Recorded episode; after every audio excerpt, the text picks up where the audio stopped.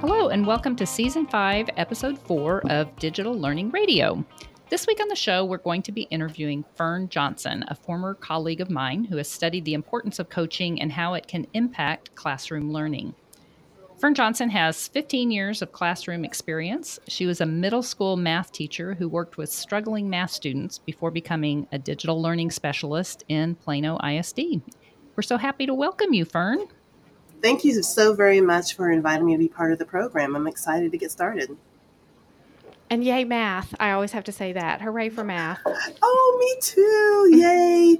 you know, I always tell Nancy that um, my favorite story about being in math is I was so excited when I got an Instagram that my Instagram tag, math is bliss, wasn't taken. Oh, mm-hmm. love that. Yeah, yes. I know it was like people were in within seconds of grabbing math is bliss. so. Hey Fern, this is Misty. Hi. Since our theme this season is rose colored glasses, we will be continuing to explore education through the lens of a coach in hopes that our conversations will inspire a culture of coaching. And rose colored glasses speaks to the choice we have to wear a lens of positivity. Fern, you've been wearing a set of rose colored glasses for some time now and have some great insight about the power of coaching. You recently completed your master's and did some research on the impact of coaching. Tell us a little bit about what you found. Um, I would say that uh, in completing my master's degree, that one of the biggest impacts that teachers really had was they were able to gain back their confidence or their mojo when it came to the art of teaching.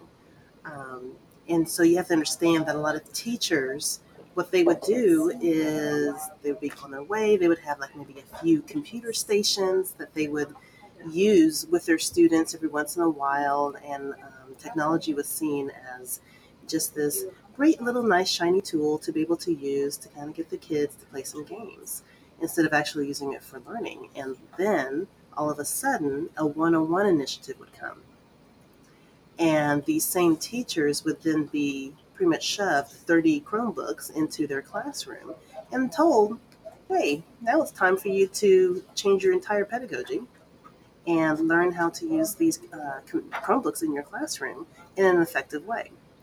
So then these teachers then turned into uh, people who did not have a lot of confidence in what they were doing anymore, and they thought that they uh, were not effective teachers anymore simply because a tool was given to them before they're really ready to tackle it on. So the coaching impact, in my opinion, um, was really able to remind teachers that they are professionals, that they are incredible educators, and uh, it just gave them that confidence back. I love that you speak about confidence, and I think a, a, great misconception is that we are teachers are adult learners, so that so we'll just figure it out, and it's not that easy. Um, there's so much that goes into technology and the difference between passive and active learning. So I think coaching is so important when it comes to um, really creating students that innovate. Oh, absolutely. creating a culture of innovation Absolutely. What I saw was the um, the teachers had increased comfort level of using uh, technology in the classroom effectively, which in turn also created a comfort level with the children because we just assume because uh, that t- that kids are digital natives, mm-hmm. and because of that, they're digital natives. They just automatically know how to use technology effectively, and so that comfort level increased with the educator the comfort level of the children also increased as well. Um, and the, the teachers, instead of when a change would happen, instead of them going into like a, a valley of despair or uh, in a circle of chaos when it came to learning the new technologies and how to um, appropriately use them, they with the coaching, it was like having that that, that hand that uh, that would always reach out to them to help pull them up out of the uh, the valley of despair that, that, some of them felt at the time. And um, so, anyway, um, another point that I wanted to mention about the impact of coaching is the the teachers were then confident to evaluate and select appropriate tech tools that supported curricular and also learning goals. Um, a lot of teachers didn't know where to start They just said, let's just click away on this side, or maybe here's a game that some kids said that they played at home. Maybe that might help with their math skills, or teachers would go straight to the rote learning and, and the passive learning instead of uh, knowing how to creatively use technology in the classroom or to even have their students create, where the teachers just use technology themselves and the students didn't do anything with technology. Um, so the coaching really made a huge impact on how a teacher is able to evaluate and select appropriate tech tools. Um, and also, there was increased focus on the learner as opposed to the actual tech tool. And the, uh, the depth of learning activities also increased and uh, just were a lot more complex and open ended instead of a directed uh, teacher standing in front of the classroom. Now click here. Now you take your mouse and you point here at this site. It was way more the kids were able to take the direction and take control of their own learning. Um, and the coaching made a big impact there as well. Well, and, and Fern, hi, this is Ashley. Hi. You make some really good points in that with more and more schools and more and more um, classrooms going one to one, it is kind of, um, can kind of make teachers a little shaky Yes. as far as um, you know the way they experience school most of us including myself i didn't learn with technology when i was in school and so it's really hard to know the role of those devices in the classroom and how to use them if you're not if you didn't you know if you weren't educated that way Absolutely. And so a couple of of episodes ago um, we discussed the importance of relationship building so fern what insights can you provide about the importance of relationships in a coaching role Oh well, I have to tell you, it. Um, I learned very, very quickly that the coaching role with um, educators turns into quite an intimate experience with that educator, and trust building is extremely important because in order for a teacher to actually improve upon and gain confidence in their uh, technology integration experience in their classroom, they are going to have to fail quite a bit Mhm. and they are going to have to put themselves out there um, in front of a person who they don't know a lot of times.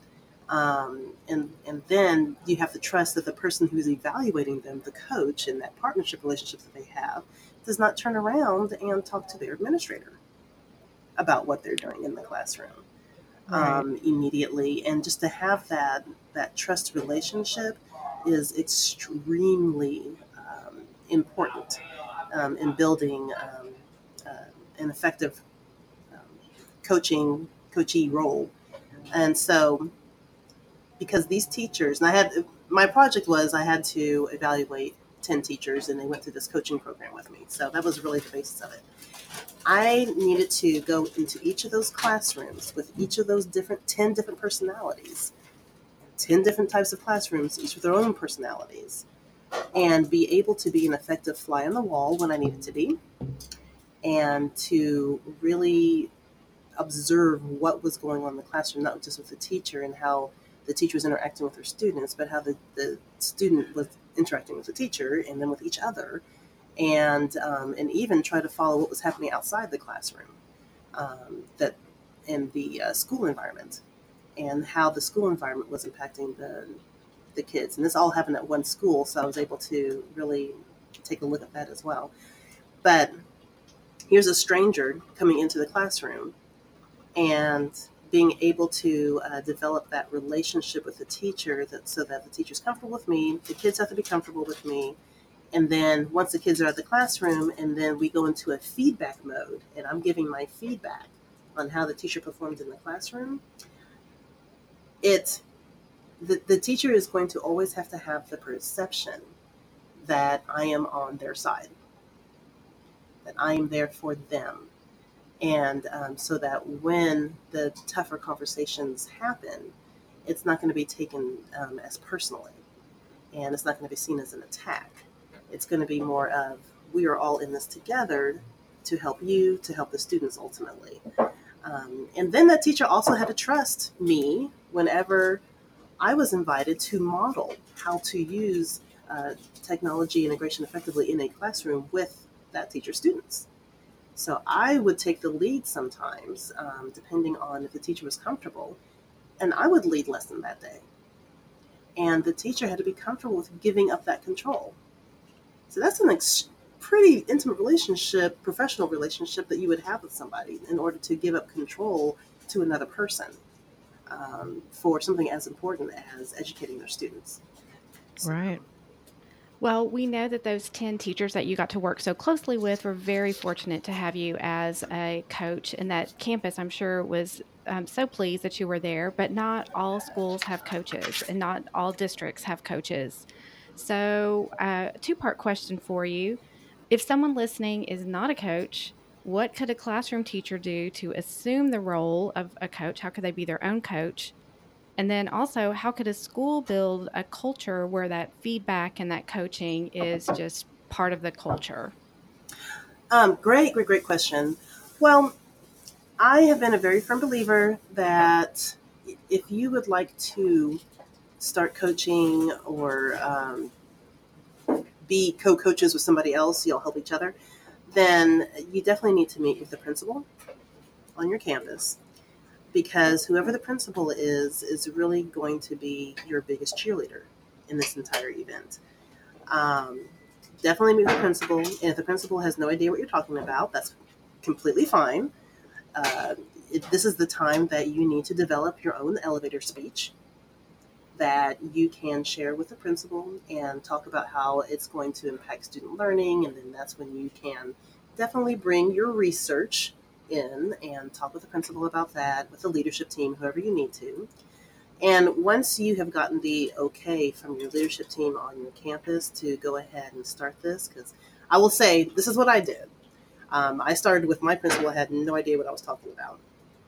And when I said, well, this is something I'm really interested in, and I think this is going to impact the students, I had struggling math students who, the day they walked into the classroom, they pretty much said to me, I don't like math, I don't like you, I'm not going to do anything, you know, etc.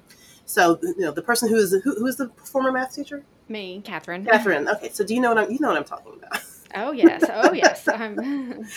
and uh, so in that case, then I thought to myself, I need something to help uh, the kids and get them motivated. And I found that technology was a way to do it. I got more interested in it. Told the principal this is what I wanted to do. Got with the leadership team saying this is what I want to do, and then um, I very gently coerced my coworker who worked with me to, to bring her along into the equation and um, and it really just started from there is i just was relentless with what i wanted with what i saw the, the goal should be and how to help the kids. And um, so after that first year i would say being relentless with it.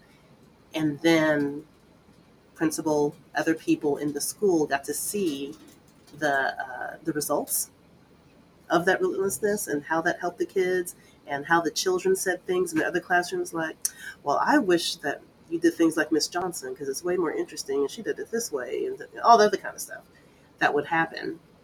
Um, then other teachers would come and ask me, what are you doing? you got these results with these kids who come into my classroom, they don't want to do anything. They say they can't wait to go to your classroom. What are you doing? And so that really is what slowly developed um, uh, my digital coaching experience. And, um, and I didn't realize I was doing digital coaching when it was happening. I didn't know that was even a thing um, at the time that when I was doing it, but I did develop a groundswell of support, and um, the other teachers got very interested in it. And the principal was very, very happy because then the results kind of spoke for themselves because these kids did much better on their um, on their scores. They uh, were happier students in the classroom, and they wanted to continue learning even when they didn't have to. And so, well, yes. I'm sorry. No, no, no, I'm done well, what principal would not would say no to like, hey, I'd like to work with another teacher to be coached and grow myself. Mm-hmm. I mean, but what a great way to start though with the administrator support. Yes.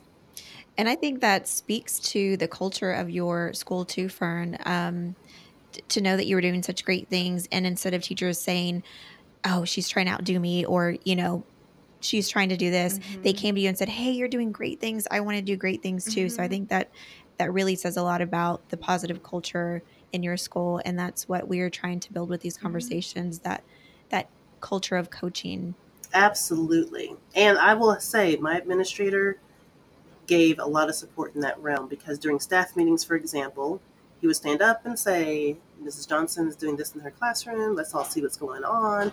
And he would actually give subcodes for other teachers to come observe my classroom.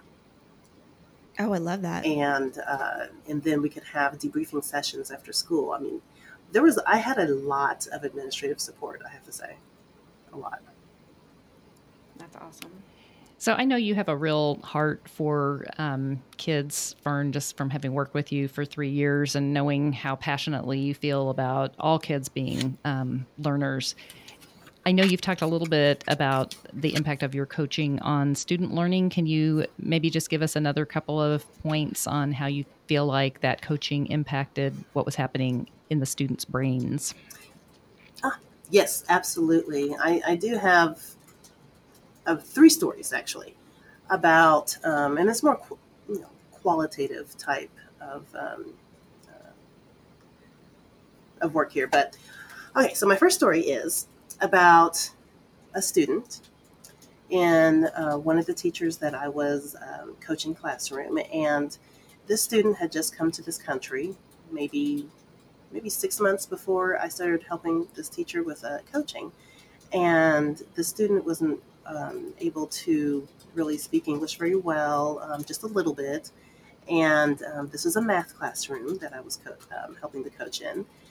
And this particular student was um, pulled out to uh, and, and identified as SPED because the way that he was testing and um, and how he performed in the classroom, they put him in SPED.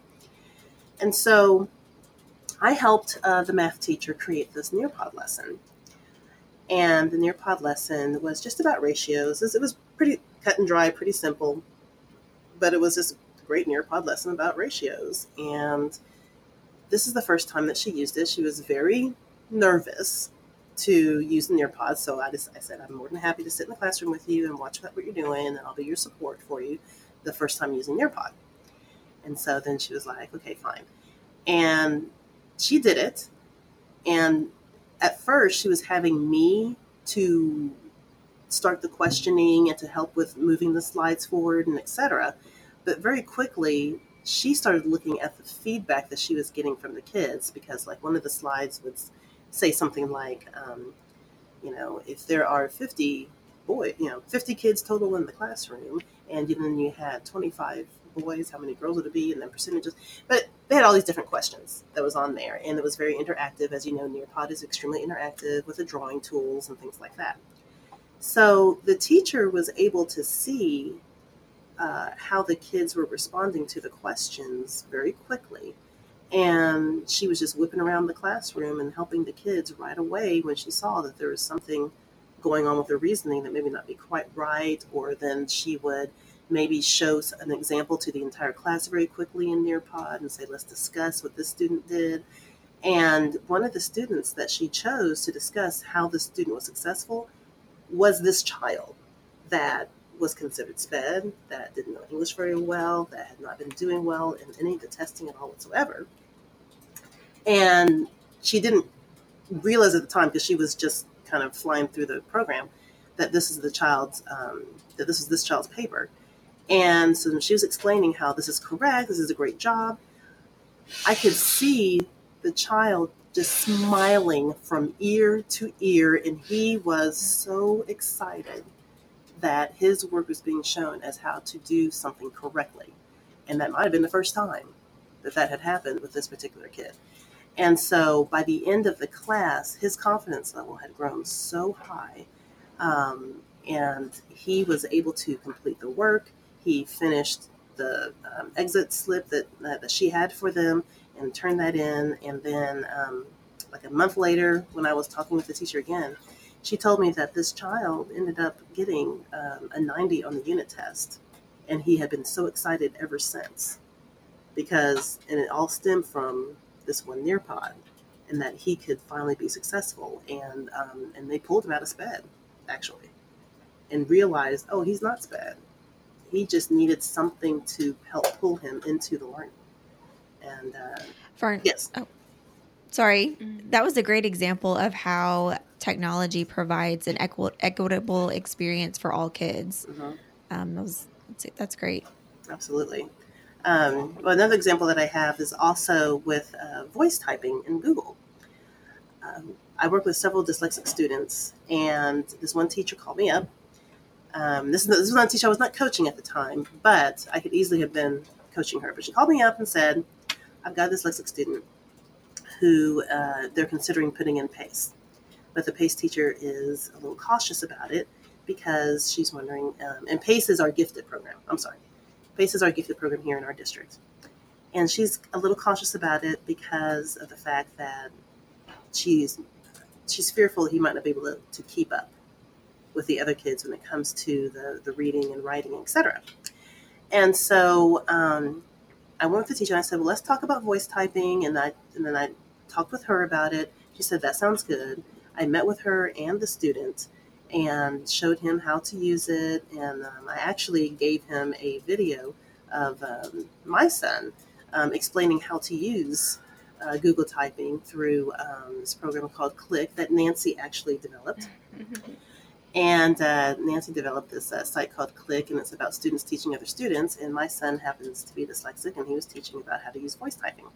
So we went through this program, and then a couple of weeks later, she called me up and she said she was so excited that this student did get accepted into the gifted program. That he, his confidence level is much higher. He is able to use um, the voice typing whenever they need to write something out in a paper. Um, he is also able to use a lot of uh, text to speech type of um, either apps or extensions um, so that he is able to keep up with the, the reading pace and everything else. And, and she said that the parents were so excited because he finally has the confidence that he needed because it, he was a gifted kid. It's just that the dyslexia was masking some of that. And so with these technologies, they were able to um, to get past that, and he's doing quite well now. Excuse me. And and then another example that I had, last one example that I had is um, screencasting. So with the ten teachers that I had, I did show them how to do screencasting in a way that was um, easy and effective for them. Um, they just used Screencastify, just a simple extension, and they started to record some tutorials for their kids. And these tutorials really allow learning at the student's own pace and not just within the four walls of the classroom. Um, and one example that, uh, back to my days actually, as teaching is when I did my tutorials um, and put it on my Google site, parents would email me and they would be so excited that math they hadn't looked at in 20 years, they can finally work with their kids with, with through the tutorial videos. And they were able to be successful in working with their kids. And they told me that they would look at my video like 20 times before they went to their kid and said oh this is this is how you do it and this is what your teacher wants you to do. And so parents were so excited whenever those tutorial videos would come up because then they got the confidence to help their own child which then helped the students and helped me because then i didn't have to tutor as much. But um, it's just something as simple as screencasting um, can really have a high impact on student learning um, because it doesn't just sit there within the four walls of the classroom and they can look at it, rewind, look at it again, do whatever they need to do to be successful. Ed Tech for the win. Yay. Yay. Fern, what message do you want district admins to hear about the impact of coaching? Oh, let's see. I will be diplomatic in my message that I would like to That's my fern. but I will say that um, I, I really would like for district admins to understand that sit and get professional development, especially when it comes to learning how to integrate technology effectively in the classroom, is not going to yield the results that they want to see. Um, teachers need Amen. teachers need ongoing support, uh, continuous, continuously ongoing support um, in the classrooms because technology is not static at all whatsoever. It is a dynamic animal and it is not going to uh, ever be static, ever. So, why would our professional development be static in nature? That doesn't make any sense. So, um, I would that would that is definitely what I would like for district admins to hear. And um, and if I'll go off tangent just a little bit, I also would like for them to hear that providing the tools is fantastic. We do need the devices. We do need the tools. I think it's great that that budgets are starting to open up um, in providing those very important pieces of the integration puzzle.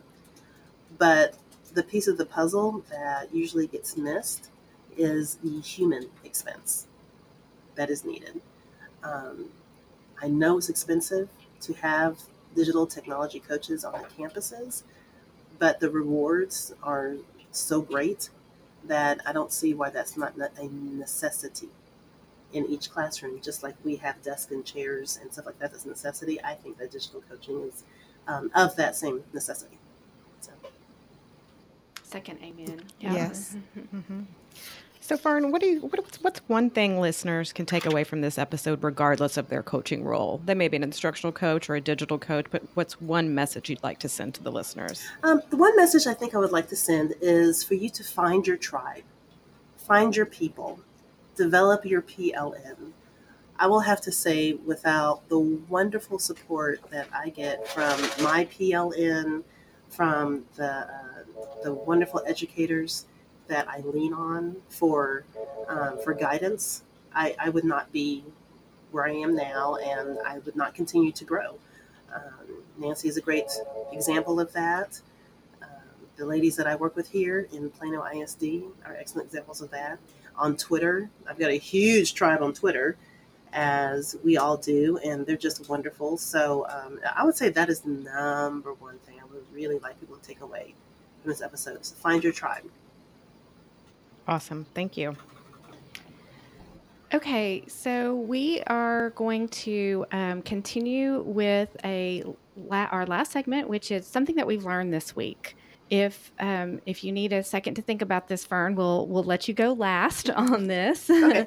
but just anything that we've learned this week. So I will start. And Ashley recommended a podcast from Steve Barkley, and it's Steve Barkley Ponders Out Loud. And he was one of our keynote speakers at our instructional digital coaching conference last year. And he's one that I followed a lot, but I didn't realize he had a podcast. And one of the episodes was about learner preferences. So snag that and use that in our TCA presentation. so that's that's my um, find and what I'm learning and pondering this week. So Misty, what about you? One of my fellow LAX 18 innovators, Kelly Orvick, shared how to create custom layouts with images from Explore and Slides. It's really cool. Um, and it's something I did not know how to do, but you basically grab an image from Explore, move it over to Slides, and then you exit out of Explore, go back in, and then it kind of puts that image in different layouts that you can use, which is pretty awesome. And she's got a video that And she does, yes. yay. That's cool. I want to look at that. Mhm. So, um, mine for this week, I have been working with a dyslexia consultant here, and we were trying to, to kind of come up with some resources for any school district. And so I was looking at Microsoft resources, which, um, Fern, as you know, we were mostly a Google's um, campus, went back in Plano, but um, I was just blown away with the immersive reader tools in OneNote and Word. So um, I'm going to be exploring those more, but just absolutely incredible tools for kids who struggle to read. So Good, good find. And mine is, of course, the random one. I feel like I'm always like the odd man out with this weird stuff. But um, I, and I actually saw this on Facebook, and really, Facebook is I don't follow anything professional really on Facebook, so I was surprised that this popped up. But it's a site called Doodly, D O O D L Y, and it's you know those whiteboard um, animator videos where the hands drawing. Mm-hmm. Well, this is so cool. You can kind of create your own, meaning you drag and drop the items, like the chair, a guy sitting in the chair, desk, whatever, and then it automatically animates it for you. Does that make sense? Yes. Yes. Okay. Really Look cool. at that. Yeah, I'm like that. Would, I think it would be great for like online um, online classes and stuff. And so, I mean, it's not cheap and it's not free. It's sixty seven dollars, but for the lifetime. That's awesome. So, I mean, probably be worth it. I think so too. So when I get paid, I think we, I might have give give us all a subscription. I'm really excited to play with it. Yeah, so that's my share. That's great. Okay, Fern, what about you? Something that you've learned this week? All right, so this week I did learn that uh, Nearpod and Desmos are now together. And What? yes. And so Nearpod now is going to be integrating, you, you have the ability to integrate Desmos inside of a Nearpod. Um, and so for those of you who are not math geek out people, um, Desmos is an, an incredible graphing and uh, program that really is an interactive and teachers love it and kids are able to really understand um, uh, definitely uh, depth of knowledge with uh, mathematical concepts a lot better using um, Desmos. But the fact that you can now embed it inside of a Nearpod is absolutely fantastic. I am going to look at that. Mhm. I just bet you will. Well, thanks again to our guest, Fern Johnson. If you have a question for her, you'll find all of her contact information in our show notes. How do you think coaches impact teaching and learning? Share your ideas and thoughts and tag us so we may join the conversation. Thank you for joining us today. You can find us on Twitter at DigLearn Radio. Also, please take a moment to rate and review us wherever you listen to podcasts and check out the show notes for the resources we, refer- we referred to today.